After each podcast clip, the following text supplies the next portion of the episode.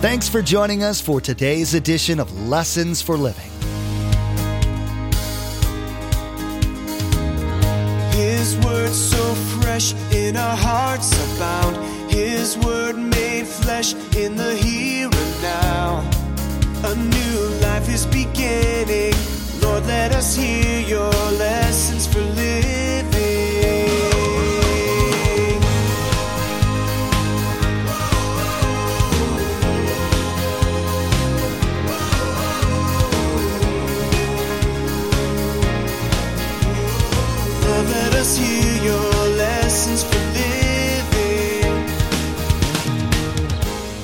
Here's what Jesus, in one of his prayers, he was praying to the Father, and then he was praying about his disciples, and he prayed for us. Look at what it says.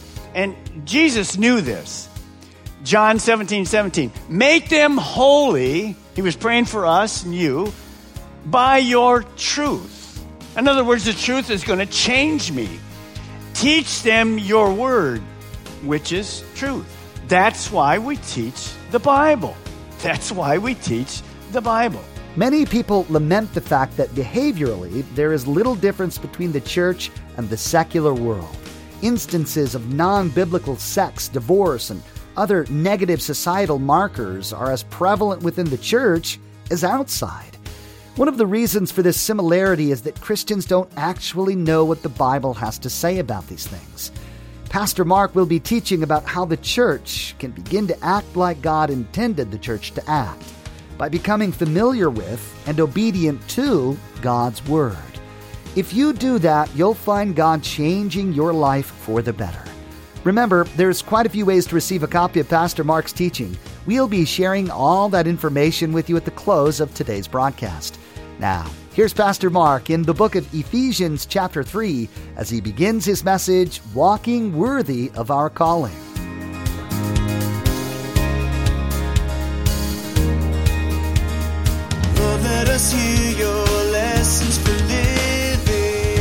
Now, one of the things the Apostle Paul was known for is when he would write his letters. As you know, Paul wrote much of the New Testament. He always had a pattern of his letters. He usually always put them in two parts. We just finished the first part, chapters one through three. And what you saw Paul do, he usually did. It was all about biblical doctrine. In other words, the study of Bible truth. It also included theology, which simply means the study of God. And Paul would focus on doctrinal issues. Kind of a, when you build a house, you have to have a foundation. That was the foundation. It was always about the Bible, the truth of the Bible. It's always about the character and the nature of God.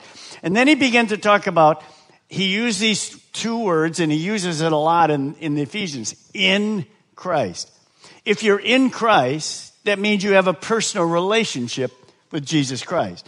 And he would use that. Then he began teaching on all the blessings. When you come to Christ, your sins are gone, you get a brand new start, and then he went through blessing after blessing after blessing after blessing. I'm not going back there because we spent all that time realizing it's way better being a Christian than it is being a non-believer because we have all these blessings from God that come from simply a personal relationship with him. And then we saw well, God is able to do things that we never thought God would do. Paul never thought. The Jews and the Gentiles who hated each other, they came together and formed one church.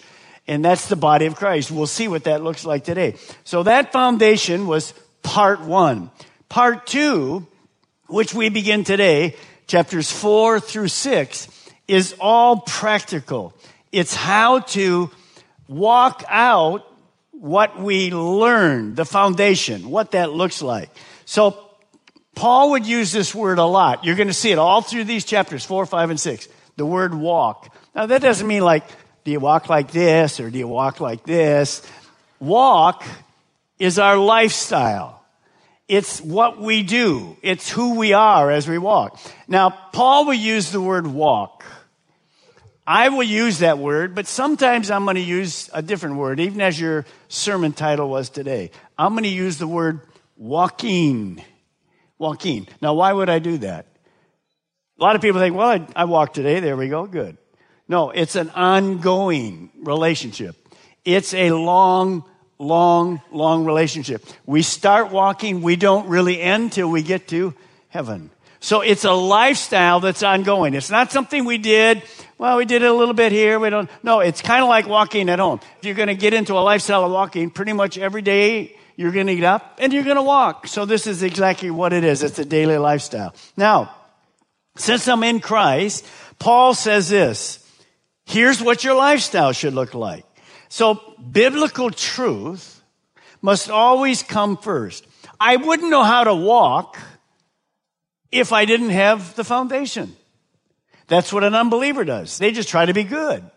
Well, I need the foundation. And so that must come first in our lives. You can never separate biblical truth, right here, from our behavior, how we walk, our conduct. So write this down. Belief matters. Belief defined as to accept as true or real. Now, why does belief matter? Because of this. Correct living is rooted in correct belief. Correct living is rooted in correct belief. The other day I was on my iPad and I don't know how it happened, but an ad for CNN came up and blocked what I was reading. I'm like, thanks a lot. And it said this, would you like to know truth? And I just said, no, thank you. And that was the end of that. Hallelujah. Am I going to get truth from CNN? Are you kidding me? And the guy's face there, I won't even say it because I don't want to be sued. Definitely, he never tells the truth. So you have to understand, every decision we make is involved with what we believe. As a man thinks in his heart, so is he. That's the way it works. Now, here's what's happened. Our world is secular today, especially the United States and much of Europe and England is not biblical anymore. I mean, we have wonderful millions of Christians, but it's not a biblical society. It's secular. So here's what some people say. Listen, it doesn't matter what you believe as long as what you believe, you believe it sincerely. Oh, that makes a lot of sense, doesn't it? Well, what if it isn't true? Well, who cares if it isn't true? I believe it sincerely. No, that's not true. What matters is not that you believe, but what you believe. You got the difference? See, our world doesn't get that. Here's what the world says. Truth, truth, I have truth. I believe truth. I know what's true. And they want to go by their truth. No, they're deceived. They're wrong. They don't know the truth. There's only one truth. Here it is. Now, the world will not agree with that. And that's why I wouldn't listen to CNN or any other kind of channel because their truth is their truth. That's not at all what the scripture teaches. Now, why did God give us the Bible? So we'd have a foundation for living. So we would know how to do life right. We call the Bible infallible, inerrant. It simply means without error. The Bible tells us that God is truth and he cannot lie. Now that's huge for us. And the Bible tells us how to do life right. You know this. I've used it many, many, many times. As we open the Bible, it's like God is opening his mouth. Now think about this. God has opened his mouth. So what did I just tell you? God cannot there it is. How much of this is true? It's all true. Is it outdated? No, it is not outdated. See, that's the same thing the world says. Well, that was back then. It's not like that. No, no, no. there's some things in the Old Testament we don't do anymore because we're not under the law anymore. But the biblical principles are all true in the Word of God. Here's what Jesus, in one of his prayers, he was praying to the Father and then he was praying about his disciples and he prayed for us. Look at what it says. And Jesus knew this. John 17, 17. Make them holy. He was praying for us and you by your truth. In other words, the truth is going to change me. Teach them your word, which is truth. That's why we teach the Bible. That's why we teach the Bible. Now we begin in chapter 4, verse 1. Take a look at your Bibles. Here we go. As a prisoner for the Lord, Paul writing, then I urge you, not suggest, this is a command from Paul writing to the church. He's writing to you and me. As a prisoner for the Lord, then I urge you to live a life, interesting word, circle it, and I'll come back to it, worthy of your calling that you have received. So Paul is encouraging the believers at Ephesus. Remember, he had been in that church for three years. He loved the people. He knew them. They were living in a super secular world. So he says, I want you to understand you have to behave as the Bible instructs. Your behavior is part of it. Now, what is our calling? Paul's going to talk about the church and how it functions and the gifts that you have and the gifts that God gives the church pastors, teachers, apostles, prophets, evangelists. He gives those gifts. Those are people gifts. But every one of us, Romans chapter 12, we have individual gifts. It's part of our calling. But my calling, this is where my calling starts from God. Our calling is directly related to being in Christ. When I become a believer, I'm in Christ. My life has changed. I have a new owner. It's God. Now here's what happens. Now that that's true of my life, I represent Christ on the world. Because Christ is now in heaven. We're left here. We are representatives of Christ. Remember, early on, the church started using this term and they didn't use it for long. Christian. Christ like. So a Christ follower is, for me, even better because it's a walking, it's a lifestyle. I'm following someone, my Savior, my Lord. This word that I ask you to circle is worthy. It reminded me of pharmacy. It means equal weight. Equal weight. It's a scale. Now you say, well, Pastor Mark, you are old, but did you use that kind of scale in pharmacy? No. We had electronic scales. Did you know if you go to many parts of the world, you go to a vegetable market or whatever, you know, that's what they have there. They just have weights on something. They measure it back and forth. So notice what Paul is saying. Here's what he's saying. Our behavior should balance with our beliefs.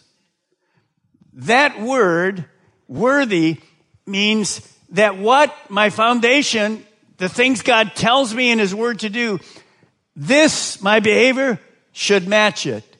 If this is what God tells me to do, but this is my behavior, is there a problem? Yeah, I have to do what? Well, you bring this down. Uh, no.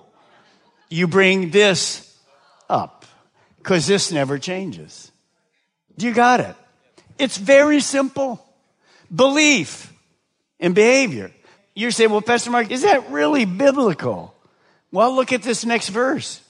Jesus understood this. John wrote it. Look at First John right here. It's right smack dab exactly as we just said. First John 2 6. Whoever claims to live, there's the word again, in him, in Christ, must, come on, walk as Jesus did. Well, Pastor Mark, he walked in sandals, so I'd have to put sandals on? That's not what we're talking about. His lifestyle. And where do we learn that? Matthew, Mark, Luke, and John. We get to see, now why do I want to do that? Because I'm representing Jesus. I'm not Jesus, but I'm representing him on this earth. That's clear. It's right smack dab to us. Now, what does it mean to walk like Jesus did? Let me give you three things. Number one, I have to have the character of Christ. I have to become like him.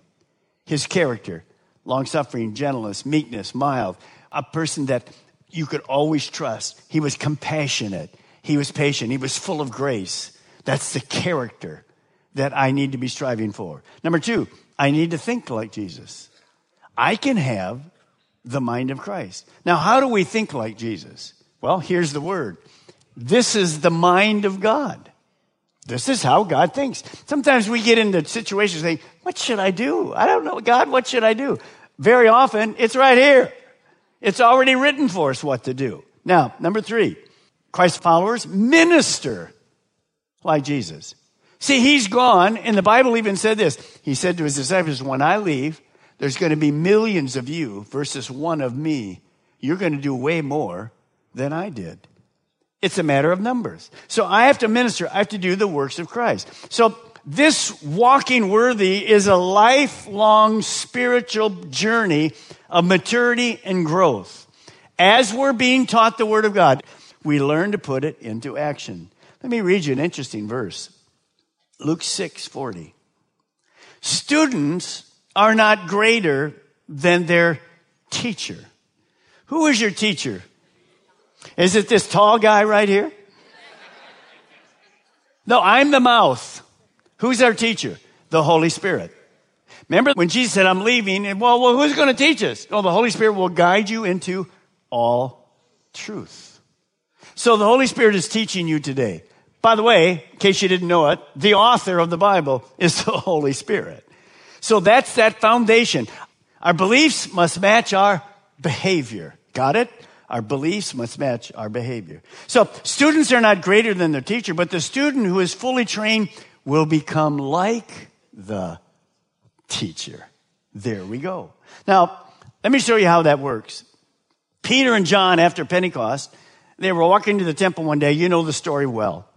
And they saw a man that had never walked. And God used them to supernaturally heal that man. That caused a problem in Jerusalem. The Jewish leaders were livid because the people were excited. Is that the guy that was crippled and he's walking? How did that happen? And Peter said, No, no, not me. It was God. It was Jesus that healed this man. So as they begin to, you know, they got thrown in jail, they got beat, they got all kinds of stuff. But notice the conversation that goes on. Acts 4. When they, the Jewish leaders, notice the word, saw. See, people are watching our lives. When they saw the courage of Peter and John and realized they were unschooled, ordinary men. What does that mean? They weren't illiterates. Peter and John were basically fishermen. They never went to rabbinical school. There was no chance for them to do that. They were very wise. They weren't illiterate. They realized that they were unschooled, ordinary men. They, because of that, they were astonished and they took note Say it with me now. Here we go. That, come on, these men had been with who? So what happened? What did they see? They saw boldness. They actually were looking at Jesus. They'd been confronted and they confronted Jesus all the time. Who are you to forgive sin? Remember? And so they're looking at these guys and basically what John was and what Peter was, they were both. Remember, this is the passage where Peter says, There's no name under heaven where you can be saved than through the name of Jesus Christ. Well, did Jesus ever say that? Yes. I'm the way, the truth, and the life.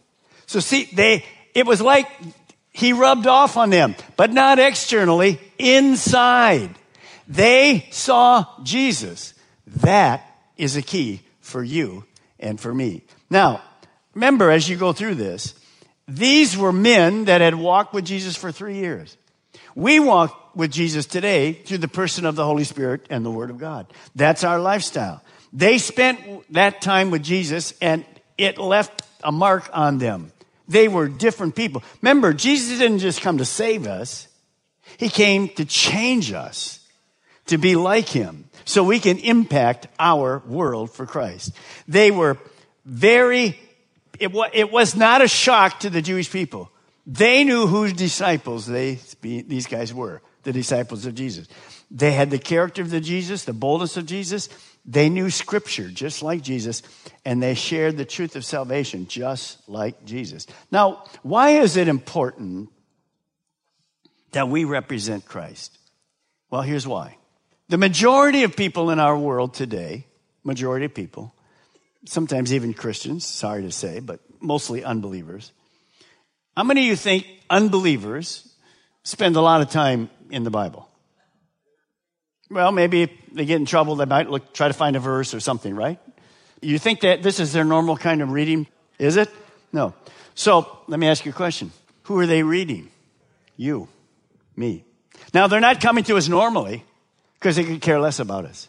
But when something happens in their life and they know that you're different and you have hope when they have no hope, they come in and their little baby has cancer and they go, I know you, John. You've been through some difficult things. Susie, I've watched you. I don't care about that, but how do you do that? People are watching us. I don't want to be Mark. I don't want to be weird, but I want them to see Mark knows Jesus. You got it? Because that's who they're reading. They're not going to read this. We're the only Bible they read. That's why I have to be like Jesus. Now that's an amazing work in progress. Now Paul's going to give us four character traits. Just as an example, what's it like to be like Jesus? These are going to be challenging to every single person I'm speaking to. Here we go. Look at verse 2. Be completely humble and gentle. Be patient, bearing with one another in love. Now, if you don't like that second word completely, just scratch it off in your Bible. I would like to do that personally, but that's not the way it reads. Paul is writing to a group of believers, the body of Christ. Notice in that verse, one another. So he's not writing to unbelievers. Who's he writing to? The church. Believers. One another. That's us. Now, we have the privilege and the responsibility to show these traits in the church and outside of the church. Now, what are we doing together here? where we worship together, we're studying together, we serve one another. People have served you all over to get you uh, into the service on time and take care of you. People are serving you, taking care of the kids, and all of those things. So here's the four. Write them down. Number one, this is where belief and behavior come together. Here we go. Humility, be completely humble. Humility is the opposite of pride. God hates pride. Pride simply is this it's an attitude of dependence on me. I depend on me. But humility is a dependence on God. See, if I'm prideful, I don't need God. That's what an unbeliever says. If I need you, I'll call you. But you and I know Without him, we can do nothing. So I can't be prideful. I need to be humble and realize another thing.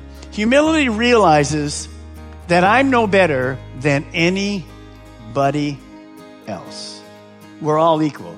Just turn to your neighbor and say, I'm no better than you. Come on, I'm no better than you. Now, if somebody came in today and said, I'm actually better than you, tell them they need to come to the altar at the end of the service.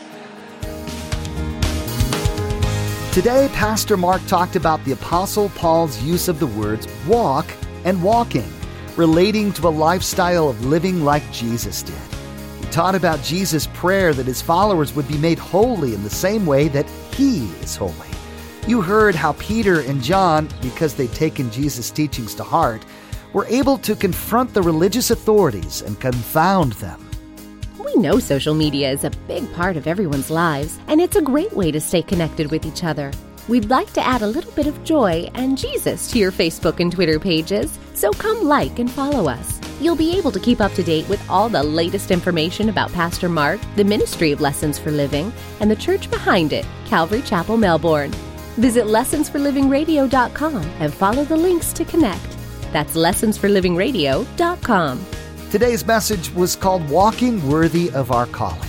Next time, Pastor Mark will continue unpacking this concept of walking like Jesus did.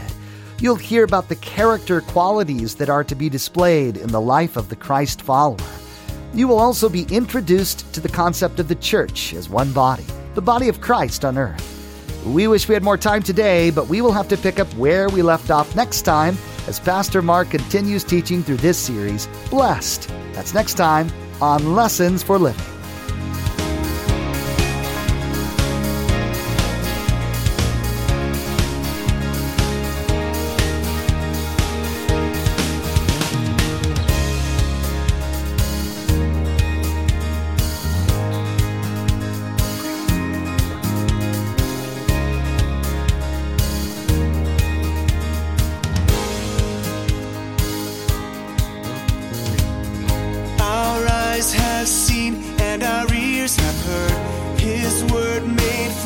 In a hurting